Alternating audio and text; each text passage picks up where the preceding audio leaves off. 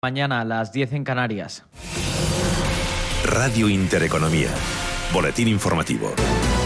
¿Qué tal están? Muy buenos días. El presidente del Gobierno, Pedro Sánchez, defiende las medidas aprobadas por el Consejo de Ministros para hacer frente a la escalada del precio de la luz, un asunto que ha sido protagonista durante la primera sesión de control al Ejecutivo del curso político. En el Congreso de los Diputados, Sánchez ha asegurado que van a defender el interés general pese a las presiones, en una clara referencia al rechazo que han mostrado las eléctricas a este paquete de medidas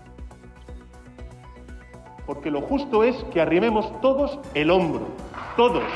Y el Gobierno, señoría, va a defender siempre en la crisis de la factura de la factura de la luz va a defender siempre el interés de los ciudadanos por encima de cualquier interés particular. Le diré otra cosa, señoría. Eso es lo que hacen los gobiernos. Y ya puedo decir hoy aquí que el gobierno siempre va a defender el interés de los ciudadanos por encima de cualquier interés y presión particular. Entre tanto, la oposición vuelve a la Cámara con una enmienda a la totalidad de toda la política del Gobierno en asuntos como la, no renovación del Consejo General del Poder Judicial, la gestión de los fondos europeos o esas últimas medidas para rebajar la factura eléctrica. El líder de los populares, Pablo Casado, dice que Sánchez preside un gobierno fallido. Es usted ya el presidente de un gobierno fallido. Es usted el presidente del gobierno más radical de Europa, el más radical de la historia democrática de España. Y lo peor es que es usted incapaz de resolver los problemas de los españoles porque el principal problema de España es usted. De vuelta a las medidas energéticas, la vicepresidenta del ramo, Teresa Rivera, ha salido del paso de las críticas y ha defendido una de las medidas más polémicas, la de retraer los beneficios extraordinarios de las eléctricas por el alza o por el encarecimiento de las materias primas. Reconoce la vicepresidenta tercera que no han negociado con las multinacionales del sector esta norma y ha empatizado con su rechazo, por lo que ha anunciado que se va a reunir con ellas en unos días confiamos en que, como por otra parte, eh, yo creo que corresponde a, empresas tan, tan importantes como, como, estas, entiendan que la excepcionalidad debe, debe ser respaldada por, por, por, su esfuerzo, por su contribución en este, en este momento y claramente, pues en todo caso, harán su valoración y tomarán las decisiones que legítimamente les parezca oportuno tomar. Más asuntos. En el terreno empresarial, Inditex gana 1.272 millones de euros en el primer semestre fiscal. Las ventas se han situado en 11.900 millones de euros, un 49% más que en el mismo periodo de 2020, mientras que el EBITDA creció un 109% hasta los 3.101 millones de euros. Hasta ahora nos fijamos ya en los principales mercados financieros con el IBEX 35 cayendo un 0,36% hasta el nivel de los 8.743 puntos. Dentro del selectivo español nos fijamos en Inditex, que pese a esos buenos resultados está cayendo ahora un 1,30% hasta los 29 euros con 66 céntimos. El resto de valores del selectivo español, la mayoría operando en negativo, con Fluidra a la cabeza que se deja un 3,11%. Entre tanto, siguen en negativo hoy empresas del sector eléctrico. En segunda posición de la tabla, Endesa, que recorta un 3,03%. Y en segunda posición, Iberdrola, abajo un 2,45%. En positivo, tanto Acerinox se lleva lo mejor, sube un 1,69% hasta los 11,40 euros. Entre tanto, nos fijamos en el resto de índices europeos, con el Eurostock 50 cayendo una ligera décima. El CAC parisino abajo dos décimas y el FT100 de Londres que repite niveles de apertura al igual que el DAX de Frankfurt. Otras noticias.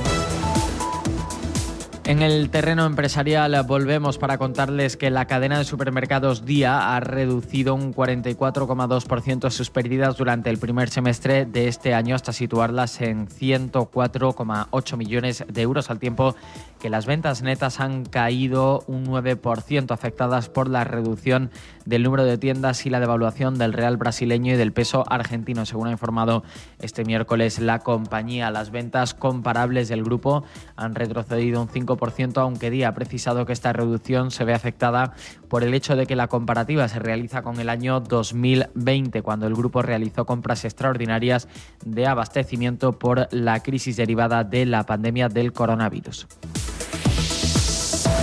Hasta aquí el resumen de noticias. Les dejamos ya con la recta final de Capital Intereconomía y con Susana Criado. La información volverá puntual a esta sintonía en una hora.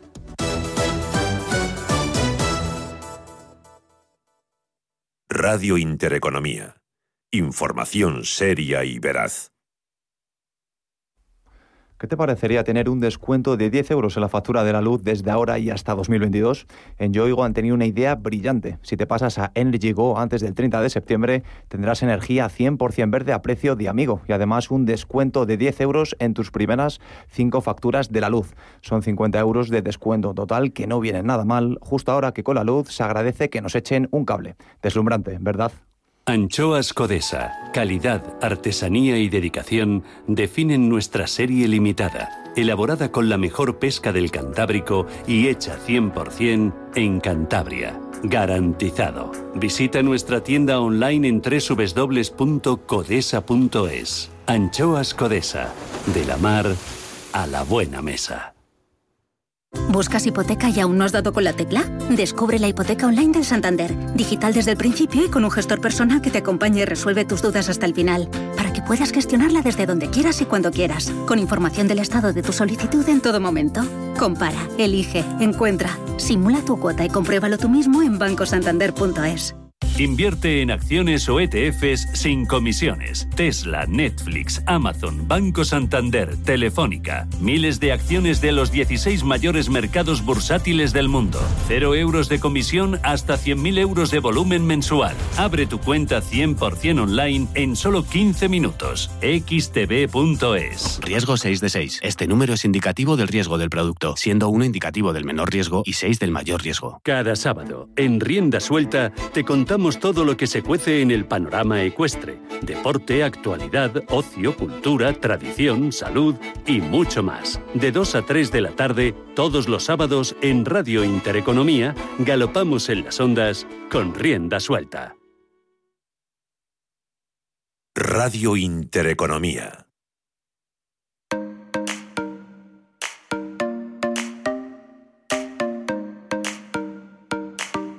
Los desayunos de capital.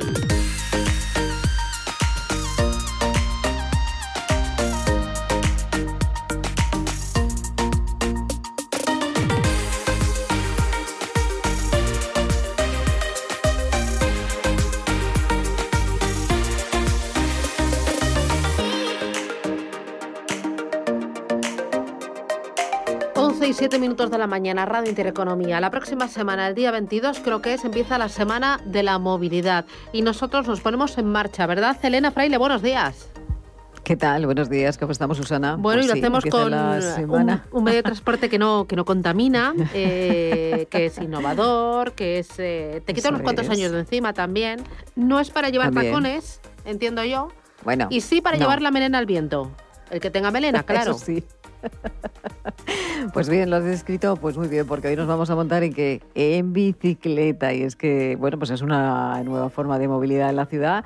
Eso sí, no nos podemos eh, comparar con otros países, pero sí que es cierto que aquí en nuestro país cada vez son más los usuarios y las usuarias que utilizamos la bicicleta en nuestros desplazamientos. Y es que tiene muchas ventajas, como bien decías, que no contamina, que es sostenible, que vas haciendo deporte, que ayuda además a reducir ese tráfico en la ciudad y que incluso reduce también los contagios eh, por COVID. Tan solo fíjate que le he encontrado un inconveniente. A ver, ¿cuál? No sé si te, imaginas cuál puede ser. Bueno, pues los mm. días de lluvia. ay, ay, ay, ay. Es un buen chubasquero y ya está, claro. Eh, bueno, bueno, bueno, pero cuando llueve mucho, bueno, vamos a hablar. El mundo no puede parar por la lluvia. bueno, hablamos de ello eh, y de todo esto y mucho más con Andrés Maldonado, eres fundador de la compañía Capri Bike. Andrés, bienvenido, buenos días. Buenos días, muchas gracias por invitarme. Andrés, ¿cómo solucionamos eh, el tema de la lluvia en la bicicleta? No, sé si hay alguna solución. Es que, sí, sí, no, no, ha estado una, una, una, clave importante. Yo me fijaría, por ejemplo, en ciudades como Copenhague, que es de las que más porcentaje tiene de que la gente se mueve en, bicicleta, ¿no?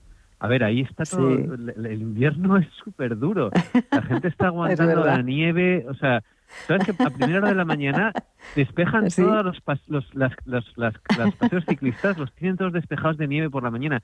Y la gente, si los ves con la nieve, con la lluvia, todo el invierno, y por supuesto, ciudades como Londres. A ver, en Londres el, el, el boom ciclista es brutal. La gente se mueve en bici, pero sobre todo hay una razón de lo que decíais antes de por qué es positivo moverse en bici. Hay una razón que, fue lo que más, eh, y es porque se llega antes. O sea, en, hicieron un estudio en Copenhague de por qué la gente usaba la bicicleta y la mayor, o sea, el 56% dijeron que porque llegaban antes en bicicleta a donde tenían que ir que, al, trabajo, donde quisieran ir. Entonces, pues claro, es una ventaja, aparte de, mucha gente también decía que pues, lo hacía por salud o por tal, pero solo el 1% lo hacía por ecología. Fíjate tú, la gente lo hace porque lo necesita, porque es una necesidad llegar antes. Es verdad. Eh, esa concepción, eh, Andrés, ha llegado también hasta nuestro país, es cierto, ¿no? Que cada vez yo creo que somos más los usuarios que, utilizamos la bicicleta. Em, eh, claro, em, aquí en España ocurre lo mismo, está ocurriendo lo mismo. Estamos asistiendo también a un boom de, de bicicletas o esto va un poquito más despacio es muy dispar. O sea, la, evolución que hay en ciudades como San Sebastián, por poner un ejemplo, mm. a lo que pasa en Madrid es muy dispar. O sea, lo que ciudades como Sevilla o Barcelona, que tiene una, una tradición mucho más, más, más profunda de uso de la bicicleta, o Valencia, pues van creciendo. Mm. Pero hay ciudades que van creciendo mucho más rápido y otras que lo hacen más lento. O sea, en general, a nivel país, se está usando muchísimo más la bicicleta para moverse, pero hay ciudades que están yendo mucho más rápido que otras. Eh, y por ejemplo, te iba a preguntar, hablas tú de, de, las ciudades, la que más bicicletas, te iba a decir, cuenta por eh, metro cuadrado aquí en España. ¿Cuál es la ciudad donde más se utiliza la bicicleta? Yo creo que ahora mismo Barcelona está en el top, eh, pero sinceramente no tengo este dato conmigo y no puedo acertar. sé que Valencia, Sevilla son muy fuertes.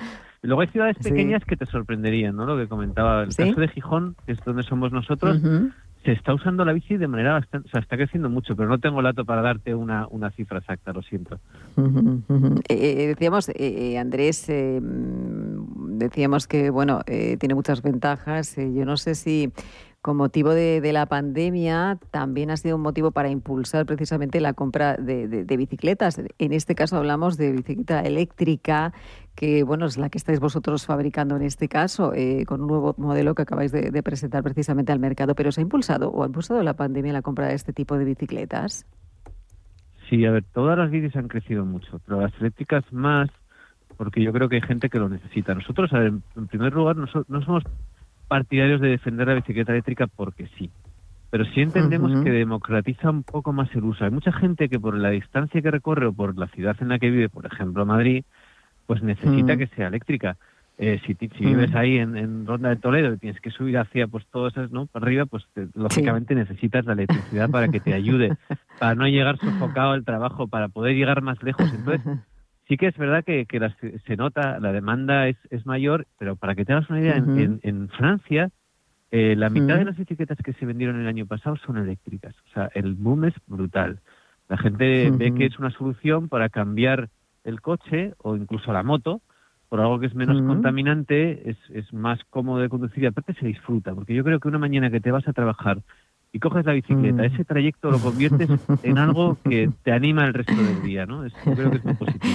Eh, eh, te iba a decir, fíjate que estamos hablando de movilidad, se va, bueno, se va a hablar mucho de movilidad durante la semana eh, que viene, también se está hablando esta. y claro, hablar de movilidad, ¿qué nuevos retos tiene precisamente el mundo de la bicicleta en esto, en esto de la movilidad?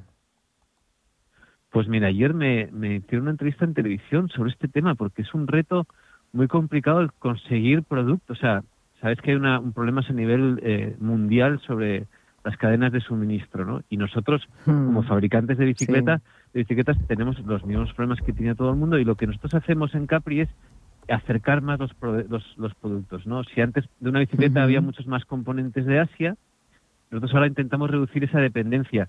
Entonces eh, hacemos los cuadros en Italia, las ruedas las hacemos en Portugal, los sillines en Italia, las cubiertas en Alemania cada vez tenemos más productores cercanos y tenemos un producto que al final tiene menos huella de carbono y podemos asegurarnos más una producción más posible, porque ahora mismo ya sabéis cómo está el tema de los contenedores. Para traer un contenedor de Asia están en unos 20.000 mil dólares, es una locura.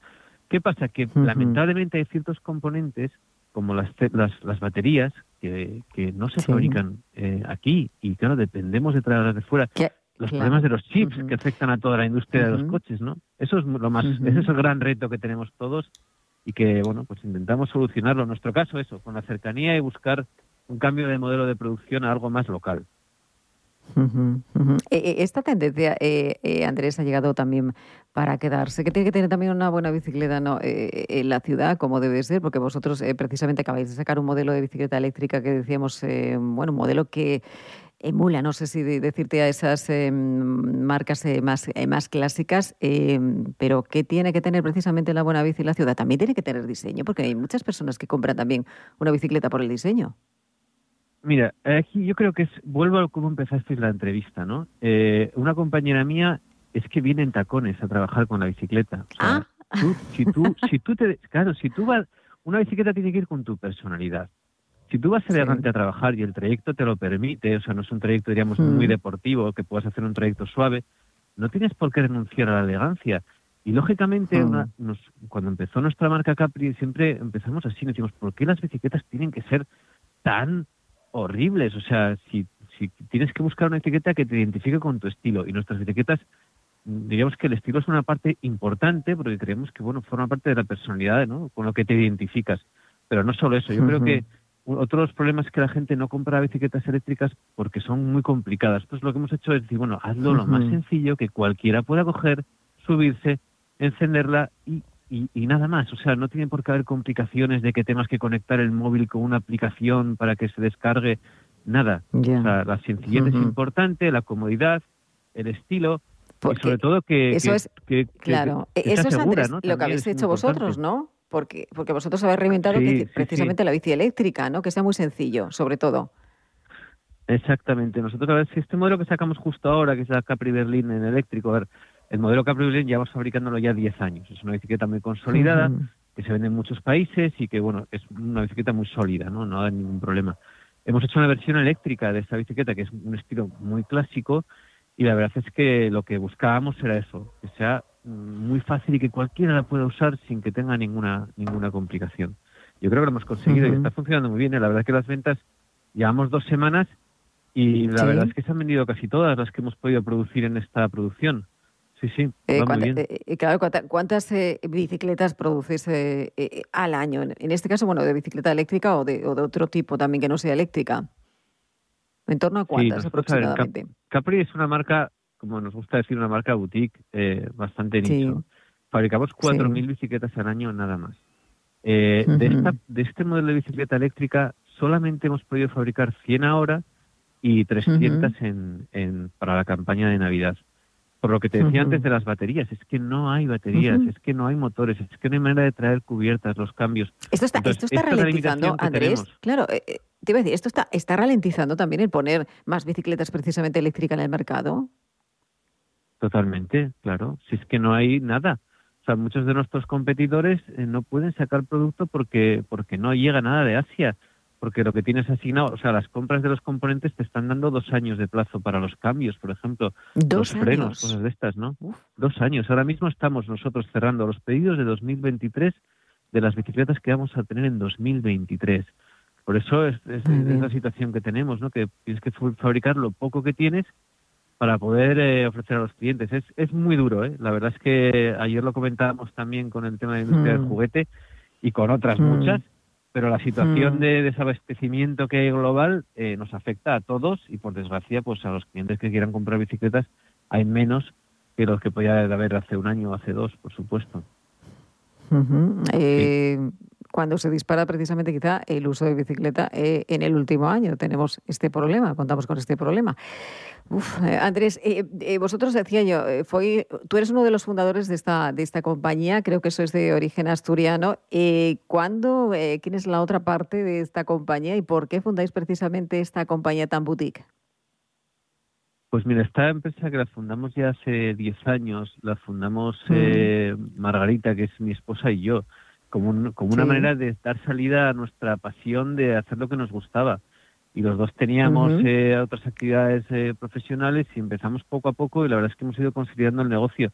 Tenemos una tienda online que es muy conocida, que es biciclásica.com, que ya mm. es un referente en lo que es el ciclismo urbano, ¿no? Yo creo que alguna vez hemos hablado mm. con nosotros de este de este de este e-commerce. Y la verdad es que lo hicimos por pasión y cuando haces las cosas por pasión y le dedicas el trabajo con mucho esfuerzo, porque al final para que un proyecto funcione tienes que trabajar eh, con, un demonio, no te queda otra, pues al final las cosas salen, ¿no? También hay que tomar decisiones acertadas y luego está otra cosa que también es un ingrediente fundamental que es el momento.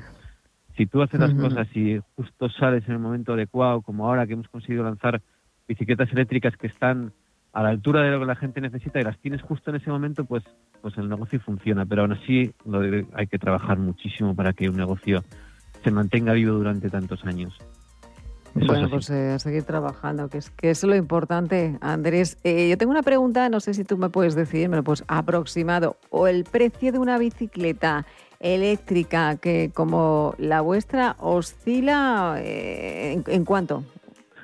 Pues unos 1.000 euros puedes tener una oferta de lanzamiento y si no los precios están entre 2.400 o 2.000 euros. Según qué modelo y qué prestaciones, entre los 1.000 y los 2.000 euros es en, los que, en lo que nos movemos nosotros. bueno, y te voy a decir, eh, ¿podemos pedir una o hay que, eh, esperar en, en, cola de, a la hora de demandar este producto? A ver, eh, tenemos unos modelos que estamos en la web, los puedes comprar ahora para entregar en diciembre y otros modelos que entregamos ahora en octubre que todavía quedan como 20 unidades o así, o que sí, se pueden comprar en bicicleta.com, sí, algunas todavía. Bueno. vamos a intentar. Pues Andrés Maldonado, eh, fundador de la compañía Capri Bike, muchísimas gracias por acompañarnos, eh, contarnos eh, bueno todo sobre la bicicleta, sobre esta compañía, a por el futuro, porque bueno hay que seguir como bien hacéis reinventando precisamente la bicicleta eléctrica y apostando por la movilidad. Muchas gracias, Susana. Gracias a vosotras. Gracias.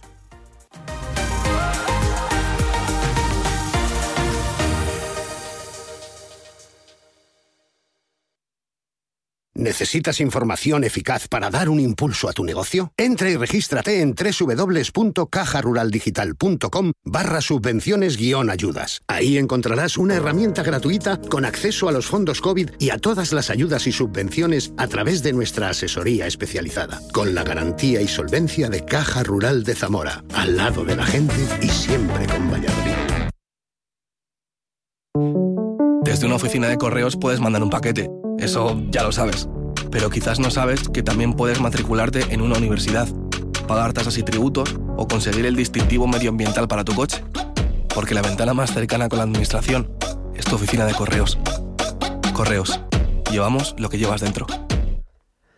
El objetivo europeo marcado para 2030 es la reducción de las emisiones de CO2 un 40% respecto a 1990. Las auditorías energéticas se han convertido en la principal herramienta y son obligatorias. En NES te ayudan a sacar partido de esta obligación y a convertir tu empresa en una sostenible. Busca más información en NES.es. Si caminas solo, irás más rápido. Si caminas acompañado, llegarás más lejos. Luna Sevilla es su asesor patrimonial de referencia, prestando nuestros servicios como agentes de Caser Asesores Financieros, somos una empresa con amplia experiencia profesional y una clara apuesta por la formación de calidad, la información transparente y objetiva y por el asesoramiento financiero personalizado y continuado. Si desea más información, visite lunasevilla.es o llámenos al 91 762 3442.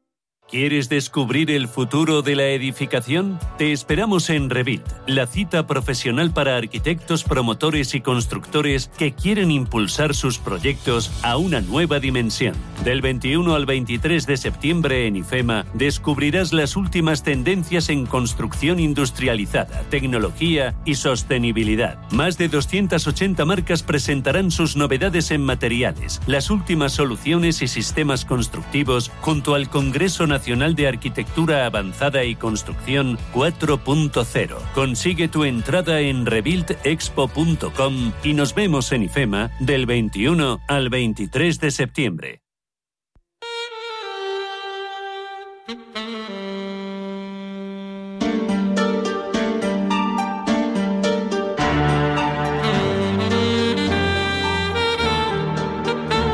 Día como hoy, 15 de septiembre, pero en el año 1890 nació en Inglaterra la que tiene fama de ser la autora más vendida de todos los tiempos, Agatha Christie. No vio publicadas sus primeras novelas hasta la década de 1920 y cosechó su primer éxito editorial en 1926. Este se debió en buena medida a la buena construcción de sus tramas, a los ambientes exóticos de sus relatos y a sus personajes inolvidables. En 1952 estrenó su obra de teatro más afamada, La ratonera. Falleció finalmente en 1796.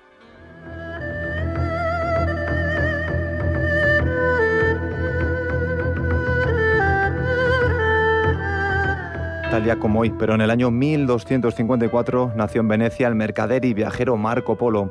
A través de su obra Cumbre Los viajes de Marco Polo, Europa conoció por fin la existencia de algunas civilizaciones de Asia Central y China. Sin embargo, todavía hay algunos historiadores que desconfían de la veracidad de sus relatos.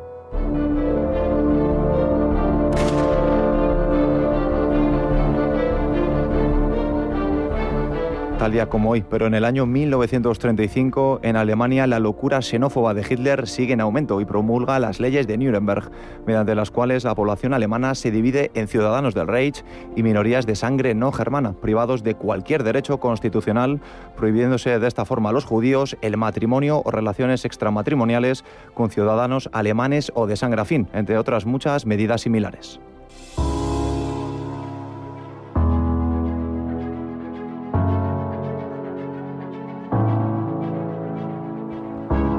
Último, tal día como hoy, pero en el año 2008, los peores temores sobre la economía internacional se confirmaron. A primera hora de la mañana, Lehman Brothers, el cuarto banco de inversión de Estados Unidos, presentó una solicitud de protección bajo el capítulo 11 del Código de Bancarrotas de Estados Unidos. La suspensión de pagos se produjo tras una tortuosa y compleja operación de rescate, consistente en el intento de compra de la entidad por el Bank of America o Barclays. El efecto arrastre y la sensación de vulnerabilidad que produjo fueron la antesala de una crisis financiera mundial que barrió los cimientos en que se había basado el crecimiento económico en los años anteriores.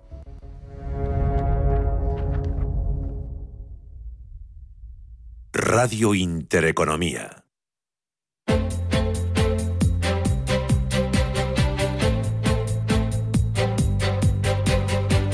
El Foro Fiscal.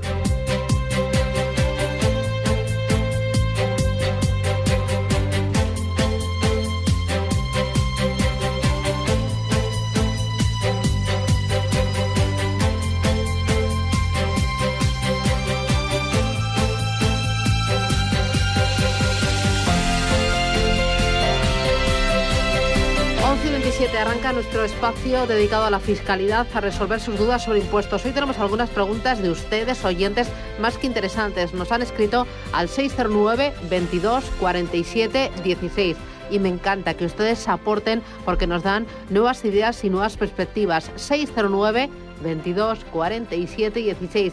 Si prefieren llevarnos en directo para hablar con el experto, 91 533 18 51. Hoy, ¿quién va a responder a las dudas de los oyentes, Manuel? Pues eh, antes de nada, eh, recordemos eh, que vamos a entrar en materia, porque recordemos que tenemos que hablar también, Susana, de esa reforma fiscal de la que hay muchos flecos que cortar y de la que poco sabemos. Recordemos eh, que antes eh, de responder esas eh, consultas, que hoy son con José Antonio Martín Herrera, de la Junta del Gobierno del Colegio de Gestores Administrativos de Madrid, Vamos a hablar de esa reforma fiscal. Hablamos un poco a futuro. Ya saben que la semana pasada nos quedamos casi sin tiempo para atender eh, hasta la Raventós, la presidenta de la EDAF, porque ya saben que el curso político va cogiendo velocidad de crucero, muchos frentes abiertos. Ese comité de expertos que trabaja en una reforma fiscal para el próximo año, poco se sabe, pero hay muchas especulaciones figuras de nueva creación, tributos que se eliminen, tramos que se eleven y sobre todo eh, bajo esas premisas del Ejecutivo, ¿no? la fiscalidad del siglo XXI, la armonización fiscal. De esto tienen mucho que decir en la Asociación de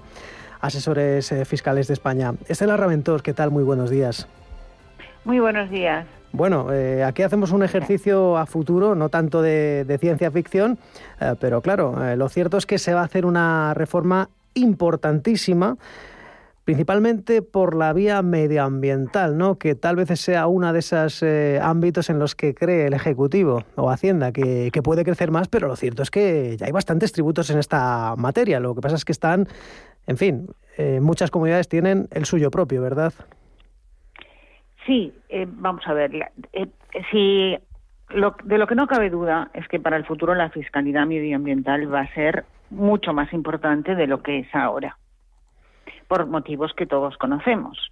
Lo que pasa es que la, eh, efectivamente lo que tenemos en este momento en España es una fiscalidad medioambiental absolutamente dispersa, en que cada comunidad autónoma aplica eh, los propios tributos que crea, cada entidad local también, pero mm, tal como se ha diseñado hasta ahora, y es lo que una de las cosas que nosotros creemos que tienen que cambiar, es que esos tributos se han diseñado con una finalidad recaudatoria. Y una de las cosas más importantes que, en la que hace hincapié la Unión Europea es en que esos tributos medioambientales tienen que destinarse efectivamente a fines medioambientales, no a recaudar dinero para otros fines. Esto es la primera, eh, digamos, uno de los aspectos más importantes que la reforma tiene que llevar a cabo. Es decir, tendría que evaluarse cada año o cada, cada cierto periodo de tiempo por un comité de expertos que nosotros creemos que tendría que ser permanente, cuánto se ha, recaudar, se ha recaudado por un determinado tributo medioambiental y a qué se ha destinado efectivamente. Bueno, eh, no que se ha recaudado sin más. Y ya que hablamos Esto es un aspecto. Eh, Otro eh. aspecto es la unidad de mercado. No puede, vamos a ver, con todo el respeto para la, las autonomías, pero mm, no se puede fraccionar el mercado de esta manera. Una empresa no puede tener porque es, ineficiente tener que mm, estar pendiente de las de las 500 normativas de los diferentes entes que, promulgan eh, o que establecen tributos medioambientales. Tiene que procurarse, primero, conseguir una fiscalidad medioambiental común para Europa. Y Europa ya está trabajando en ello. Eso tendría que ser para toda la Unión Europea y después para todo el Estado español, para mm, prescindiendo de los tributos autonómicos locales. Una fiscalidad clara, bien orientada, basada en la ciencia, que no duplique, que no duplique la imposición, porque a veces en algunos casos hay tributos en que se graban con el input y con el, eh, es decir, se graba el input de lo que se consume y luego se graba el output de lo que se emite. No, una sola vez, bien diseñados y repito, basados en la ciencia. Sí, Estela, eh, es cierto que, el aspecto comunitario es eh, fundamental. No olvidemos que hay algunos tributos en los que se trabaja. Esto no es tanto medioambiental como digital, que es otro de los ámbitos en los que tal vez se crea que se puede crecer más, ¿no? Nuevas formas de actividad a propósito de los fondos europeos y también nuevos tributos digitales como el de la tasa Google, que esto está, digamos, unificado. Ah y acordado con la Unión Europea o el impuesto al carbón en este en este sentido. ¿Ustedes creen en la bueno, el impuesto... que tendría... Sí, sí, perdón. Que tendría que estar todo eh, unificado bajo el paraguas de la Unión Europea. Naturalmente, tenemos que tender hacia ello. Si queremos un mercado único fuerte y donde las empresas se puedan desenvolver sin demasiados impedimentos, porque cuanto más fraccionado está el mercado, más difícil lo tiene cualquier empresa. El impuesto al carbón, sí, es un tributo, bueno, está, hay una propuesta, todavía no está aprobado. Es un impuesto, porque si Europa, la, digamos, lo, que subyace en esta propuesta es que si Europa consume poco, es decir, eh, eh, produce cosas con poca huella de carbono, pero lo siguen haciendo otras partes del mundo y las empresas europeas importan productos de esas otras partes del mundo donde no se cuida el impacto del carbono, seguimos igual. Por tanto, lo que este impuesto propuesto por la Unión Europea es un impuesto en la frontera a todos aquellos productos que lleven una huella importante de carbono, para desanimar al consumo de estos productos. Y lo que también ustedes... que la empresa... Sí, lo que ustedes también denuncian desde, desde la edad eh, es por el eh, ámbito de las, eh, de las empresas. Claro, tantas figuras tributarias pues puede hacer una carga fiscal tremenda para, para las empresas y una de las propuestas que ustedes hacen tiene que ver con atraer contribuyentes o actividad económica a España. ¿Cómo, Estela? ¿Cómo se pueden mantener los tramos, las bases imponibles atractivas sin que haya que tocar las rentas más bajas? ¿O cómo incentivar esa actividad económica? Mire, eh, esto lo tienen muchos países. España también tiene lo que se vino a llamar la ley Beckham. No sé, en realidad la finalidad de la ley no tenía que ser esa, lo que tenía que atraer la, la, norma a España eran básicamente científicos y emprendedores. No sé por qué se acabó llamando la ley Beckham porque se aprovechó para eso. Luego eso se, se solucionó. Ahora está en Italia, ¿no? Para los futbolistas hay un régimen fiscal Uy, más está atractivo. en Italia y está en, en muchos países. ¿Por qué? Porque lo que se trata es de atraer eh, Grandes fortunas. Bueno, grandes fortunas, sí, también, también. eh, España lo que está haciendo es expulsar a las grandes fortunas. Pero hay en cada país, mientras la Unión Europea no lo prohíba, porque digamos eh, no es neutral, cada país intenta atraer a quien puede. Entonces, estas normas están volviéndose muy comunes. Nosotros creemos que lo que tendría que traerse son emprendedores que, creye- que crearan nuevas empresas y que se les diera un marco fiscal más atractivo, no solo al emprendedor, también a la empresa. Esto, por supuesto. En cuanto a la economía digital, ahí pasamos sí o sí por lo que vaya a decir la OCDE. Es decir, el contribuyente, mm, cualquier contribuyente español, tiene la sensación de que las empresas digitales que no tienen presencia física en España, sino que están operadas desde ordenadores, que vaya a saber dónde están, obtienen beneficios y, y no pagan impuestos. Es una, una percepción en parte real. Quiero decir, es real, pero no es culpa de la legislación española, es culpa de que la legislación internacional no, ha- no se ha puesto al día en cuanto a estas a la renta, a cómo se obtiene la renta de estas empresas. Lleva la OCDE pues cinco años ahí enquistada discutiendo.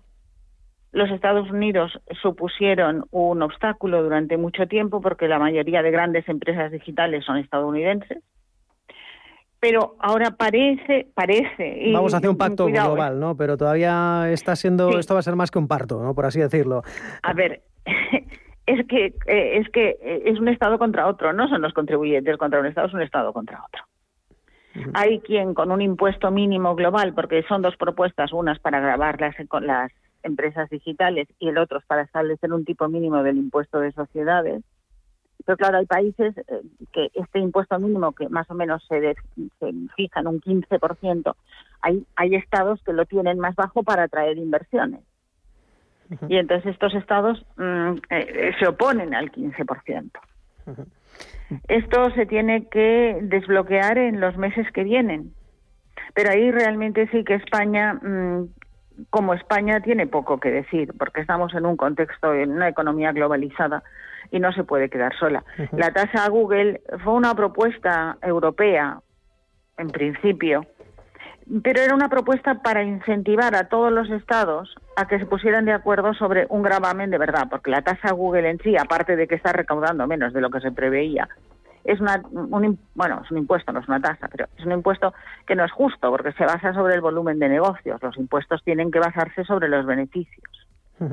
Pero el futuro es más bien incierto. Sí, efectivamente, y quedan muchos meses todavía para, en fin, para adecuar esa, esa tasa digital eh, mínima al 21%. Ya saben que hay países como Alemania, como eh, Francia, que lo quieren subir a por encima del 25%, pero, en fin, esto va a ser, eh, pues bueno, como decimos, el bastante... 15 sería el mínimo, ¿eh? Exacto. No el máximo. Exacto. O sea, bueno, eh, sigamos avanzando en esta reforma. ahí- eh, por parte de la edad, eh, bueno, eh, ustedes cuando envían esa carta a los eh, a Hacienda o al Comité de Expertos, entiendo que tendrán alguna propuesta sobre sucesiones que tiene toda la pinta, que no se va a eliminar, pero ¿qué propuestas le trasladaron al Comité de Expertos?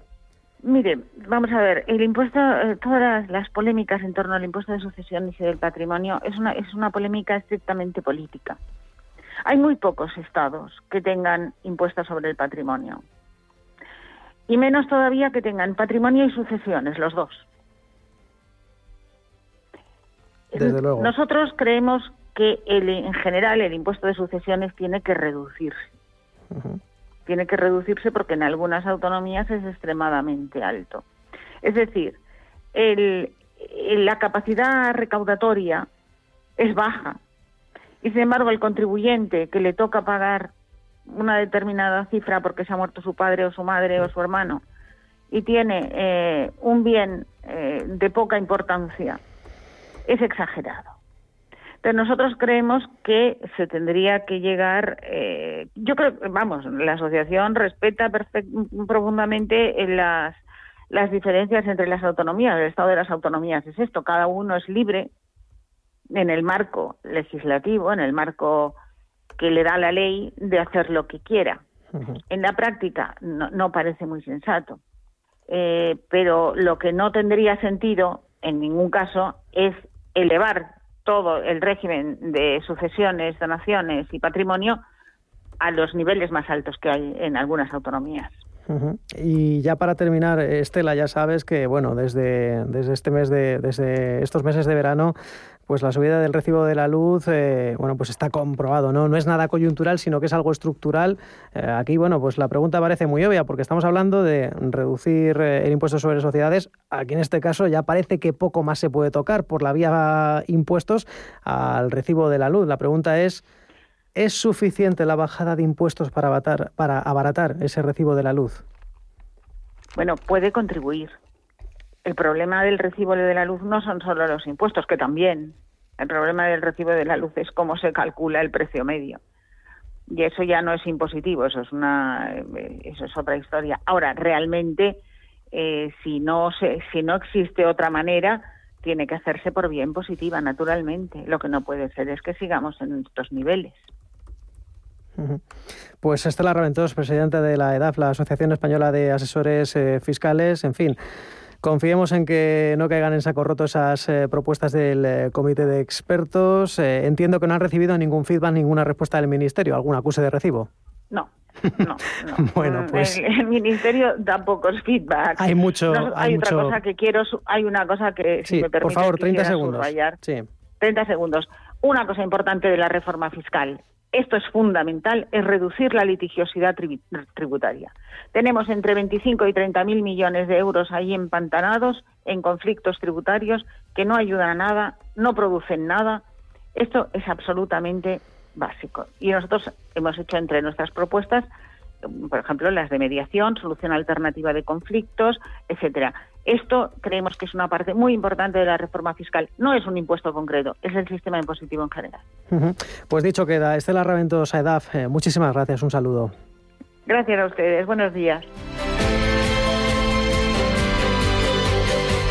Turno para sus consultas, 609-224-716, eh, si prefieren enviarnos un mensaje de texto o un audio o también participar de forma más directa eh, con este teléfono 915331851 con José Antonio Martín Herrera, miembro de la Junta de Gobierno del Colegio de Gestores Administrativos de, de Madrid. José Antonio, ¿qué tal? Buenos días.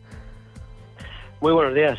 Supongo que escuchando atento eh, las declaraciones de, la edad de Estela Raventós, su presidenta, eh, bueno, pues eh, en fin, muchas líneas ¿no? que, podrían aportar a esa reforma fiscal para el próximo para el próximo año, reducir el impuesto sobre sucesiones, también la litigiosidad, porque lo que también advierten en la EDAF es bueno, la alta cantidad de tributos medioambientales que hay en, eh, eh, dispersos eh, en, las comunidades autónomas, que es una de las ramas, ¿no? La media, el medio ambiente por donde quiere crecer esta reforma fiscal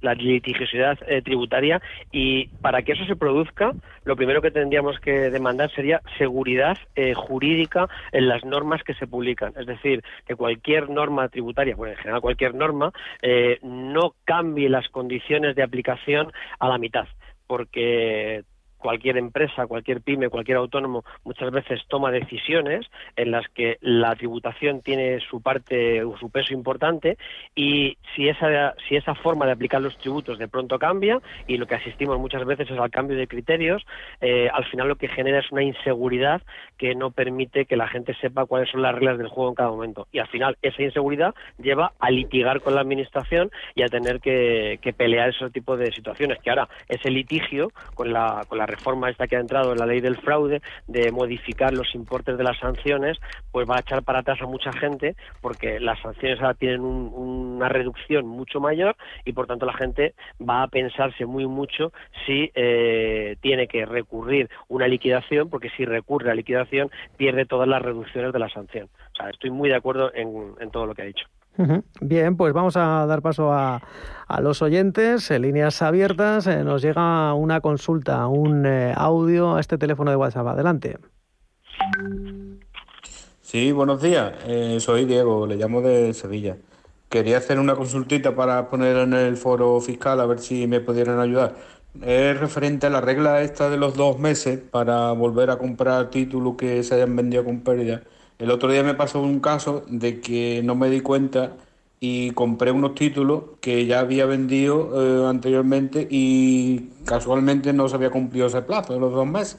Entonces, la tesitura que se me plantea es que mm, yo esa deducción por pérdida que he obtenido en la, en la operación anterior de venta, mm, supongo que sí la puedo compensar, siempre y cuando eh, venda esos títulos antes del final de ejercicio, ¿no? Pues nada, eso era lo que quería plantearle. Muchísimas gracias de antemano. Venga, un saludo. Gracias a usted, Diego. Bueno, José Antonio, eh, no sé, ¿Cómo puede compensar? La regla está en los más menos dos meses ocasiona muchos problemas y al final para estos pequeños inversores lo que lo que tiene que tener en cuenta es que si yo he vendido eh, cualquier tipo de títulos y he perdido esa esa pérdida patrimonial no me dejan aplicarla en ese ejercicio fiscal si he vuelto a recomprar los títulos en el plazo de dos meses. Ahora bien, si eh, si yo vuelvo a vender esos títulos posteriormente y no los vuelvo a recomprar en el plazo de dos meses, sí que podré al final deducirme esta pérdida. Es decir, lo que viene a decir eh, la norma es que yo lo que yo no quiero es que tú mm, vendas para ejecutar una pérdida, después vuelvas a comprar y esos que has vuelto a comprar no los vendas y quieras eh, beneficiarte de la pérdida patrimonial. Cuando vuelvas a vender los nuevos que has recomprado es cuando se computará efectivamente esa pérdida patrimonial que tú has tenido y cuando efectivamente veremos si esa pérdida patrimonial la puedes ejecutar. Con lo cual, si aquí hasta final de año él vuelve a vender esos, esos eh, títulos que ha vendido, pues consolidará o no la pérdida con, con los cálculos que haga en los primeros y en los segundos, y si ahí ha perdido y no vuelve a recomprarlos en el plazo de dos años, es cuando sí podrá consignar esa pérdida. Es decir, que esa pérdida que está ahí, que no se puede, que no se puede deducir en este momento, queda en expectativa hasta que vuelvan a venderse los títulos recomprados para, que se me entienda. Bien, pues eh, era la consulta de Diego. Ahora vamos a saludar a Roberto. Hola Roberto, buenos días. Hola, ¿qué tal? Buenos días. Pues era algo parecido, aunque no igual. Bueno, eh, tengo unas pérdidas del 2020, sé que tengo para compensar los cuatro años siguientes.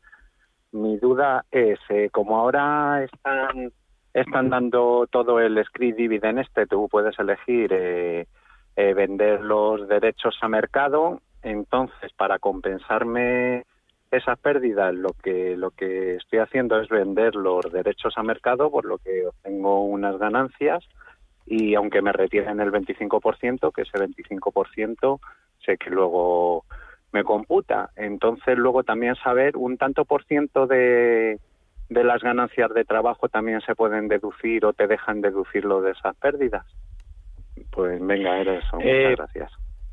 Bueno, Roberto. Vamos a ver, estamos ante compartimentos estancos, es decir, estamos ante un compartimento que es la base imponible general, donde van los rendimientos del trabajo, y otro compartimento que es la base imponible del ahorro, que es donde va esa pérdida que tuvo el año 2020 y que tiene cuatro años para compensar, y donde va a ir eh, compensando esas pérdidas con otras ganancias que tenga que van en la base del ahorro. Pero eh, esa comunicación entre, entre bases eh, no nos permite compensar las pérdidas de un sitio con el, con el otro. Así que esos derechos que que, está optando por vender, pues van a generar eh, una, ganancia, una pérdida patrimonial que van a ir a la base del ahorro y que tributarán pues con los tipos impositivos de 0 a 6, 19%, 21, 23 o el 26.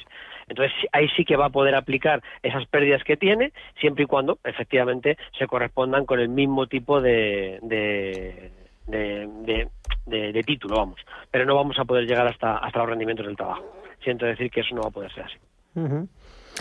Bueno, pues eh, era la consulta de, Roberto. Nos escribe otro oyente. Dice, hola, hace dos años vendí mi vivienda habitual y me acogí a la reinversión a los dos años. Eh, me cumplió en agosto y no he comprado. ¿Tengo que esperar al próximo año para reflejarlo en la declaración de la renta o lo tengo que hacer este año? Tengo, dice, minusvalía de acciones y quiero compensar.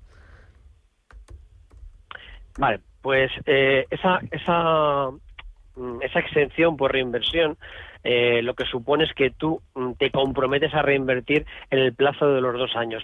Si efectivamente no se ha producido esa reinversión, hay que volver a presentar una declaración complementaria del ejercicio en el que había que haber tributado por esa ganancia patrimonial. Y esa eh, declaración de la renta la tienes que presentar sin intereses y recargos desde el momento en el que se produzca el incumplimiento hasta el momento en el que finalice la siguiente declaración de la renta que hay que presentar, que en este caso la siguiente declaración de la renta que se presentará será la del año 2021 y cuyo plazo de presentación empezará en abril del, del 2022. Entonces, eh, esa ganancia patrimonial que tenemos aquí eh, se va a imputar al ejercicio en el que se produjo la venta del inmueble. Y estas minusvalías que tiene esta persona son minusvalías que se van a producir en el ejercicio 2021, con lo cual eh, son cosas distintas. Uno será complementaria del año en el que, en el que se produjo esa, esa venta y las minusvalías las ha generado ahora y por tanto no van a poder comunicarse. No es que esa, esa pérdida de, o sea, ese incumplimiento de la exención por reinversión se refleje en la misma declaración de el ejercicio, sino que es una declaración complementaria del ejercicio en el que se produjo el incumplimiento. Entonces, es importante tener en cuenta que no va a poder comunicarse una cosa con la otra. Bien, pues seguimos recordando los teléfonos, líneas abiertas 91 533 1851 o el teléfono de WhatsApp 609 224 716. Juan Antonio Martín Herrera. Nos escribe también otro oyente. Aquí, bueno, vamos a hablar del ámbito laboral. Consulta fiscal vía laboral. Quisiera preguntar al experto por qué dice, hay una oferta en mi empresa de bajas incentivadas. Dice que les dan 150.000 euros y quiere saber cuánto tendría que pagar Hacienda al ser una baja incentivada, porque también dice otra opción que nos dan son excedencias incentivadas de cinco años, en la que se nos dan 50.000 euros. Dice, ¿de eso cuánto hay que pagar a Hacienda? Dice, luego en la reincorporación nos hacen devolver la mitad. ¿Cómo se trataría esto? En fin, vamos a informarle a este oyente, José Antonio. Bueno, pues eh, este tipo de, cantidades que se pagan para este tipo de, bajas eh, son importes que se supone que una persona eh, va a cobrar como consecuencia de su permanencia en la empresa. Por lo tanto, debemos entender que estos rendimientos eh, son rendimientos que se cobran porque se han obtenido de una forma notoriamente eh, irregular en el tiempo. Y esto lo que nos dice la norma es que cuando se cobran este tipo de cantidades hay que tributar por ellas, pero van a gozar de una reducción del 30%, porque son efectivamente importes que se pagan en concepto de tu trayectoria en la empresa. Entonces, la empresa, eh, cuando le vaya a abonar esta cantidad, le practicará esta reducción en, los importes y esta reducción ya constará a la hora de que él haga su declaración de la renta y le aparezcan sus datos fiscales. Para el resto, pues le hará la, retención correspondiente y lo que tendrá que valorar es si en el ejercicio en el que se produzca este, este ingreso, eh, junto con el resto de ingresos que pueda tener por otros conceptos, el tipo impositivo eh, se le va a disparar. Entonces, a la hora de aceptar algún plan de estos eh, de bajas incentivadas de las empresas, es bastante importante que se acuda a un gestor y que te analice el número fiscal, porque no vaya a ser que eh, percibirlo todo de golpe pues pueda suponer un coste fiscal muy alto. En algunas empresas, por ejemplo, lo que se hace es eh, pagar ese incentivo en dos ejercicios distintos, con lo cual al diferir eh, o al dividir eh, un ingreso siempre estás consiguiendo una menor tributación. Es decir, en la base imponible general tenemos un tipo de gravamen que es creciente y por tanto cuanto más dinero percibes, pues más vas a pagar y un tipo impositivo mayor vas a tener. Entonces, sí que he visto en algunas empresas que se ha negociado este tipo de incentivos pues para pagarlo en diferentes plazos que al final lo que están buscando es que estos plazos se imputen a declaraciones de la renta de ejercicios distintos y al pertenecer a ejercicios distintos la tributación al final es menor. Eh, si se tiene si se tiene la posibilidad de negociar con la empresa, porque hay empresas que son muy grandes y eso lo negocian a lo mejor representantes de trabajadores que están en un, comité, pero y lo que hay es lo que hay, pero a lo mejor si la empresa no es muy grande y se puede tener acceso directamente a negociar cómo va a ser esa baja incentivada, pues a lo mejor eh, echando un número uno puede ahorrarse bastante dinero fiscalmente, eso sí, con la salvedad de que el dinero yo lo tendría ya, sino que tendría una parte del dinero este año, otra parte del dinero el año que viene y así. Entonces, eh, en, esas, circunstancias hay que analizar todo, si conviene desde el punto de vista de la reducción del 30% y si conviene desde el punto de vista de la tributación en un solo ejercicio. Pues eh, largo y tendido para este oyente con motivo de las bajas incentivadas o las eh, excelencias. ver, quiero hacer una puntualización más. En, el, en el caso de mucha gente que, que llega el final de su vida laboral y, hace este tipo de, situaciones, eh, este tipo de cosas muchas veces se complementan con el rescate de planes de pensiones. Efectivamente. Entonces, eh, entonces este tipo de rescate de planes de pensiones hay que ponerlo también en consonancia hmm. con estos importes incentivados, porque si son personas que tienen planes de pensiones con aportaciones anteriores al año año 2007 también tienen una reducción del 40%. Entonces, pues, no, no es extraño tampoco y que nos vamos. Vale, que nos vamos. Sí, que nos vamos. vale, vale. Nos quedamos sin tiempo, José Antonio. Adiós, ha quedado. José Antonio. Cuídate. Un abrazo. Hasta pronto. Un abrazo, chao, chao. Un abrazo.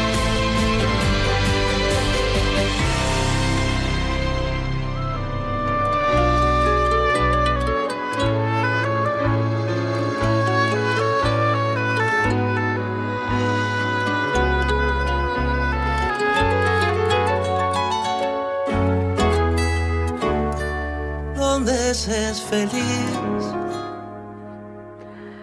Seguramente es el músico cubano más universal. Silvio Rodríguez hizo una gira a principios de los 90 junto al supergrupo de jazz latino Diácara. Lo que no sabíamos es que aquella extraordinaria gira quedó inmortalizada en un álbum que verá la luz en unos días y que ya podemos escuchar en este adelanto. Con él nos vamos. Hasta mañana.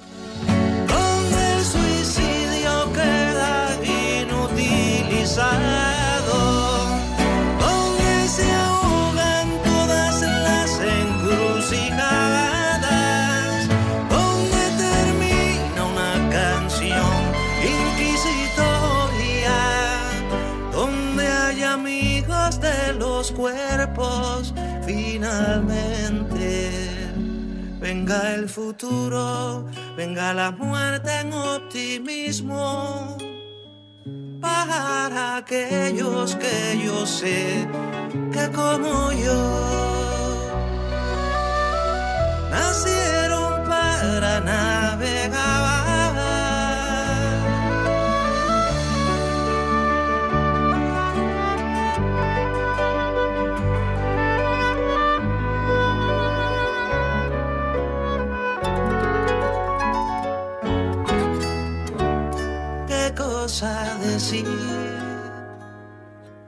y hacernos buenos.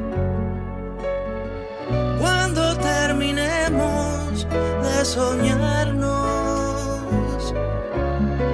con qué ortografía se escribe la canción que abre las siete puertas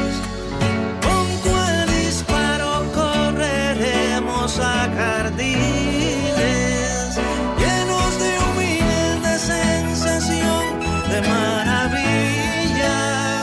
Con cuántas lámparas de aceite alumbraremos el nacimiento de Más información, más análisis, más debate, más capital intereconomía.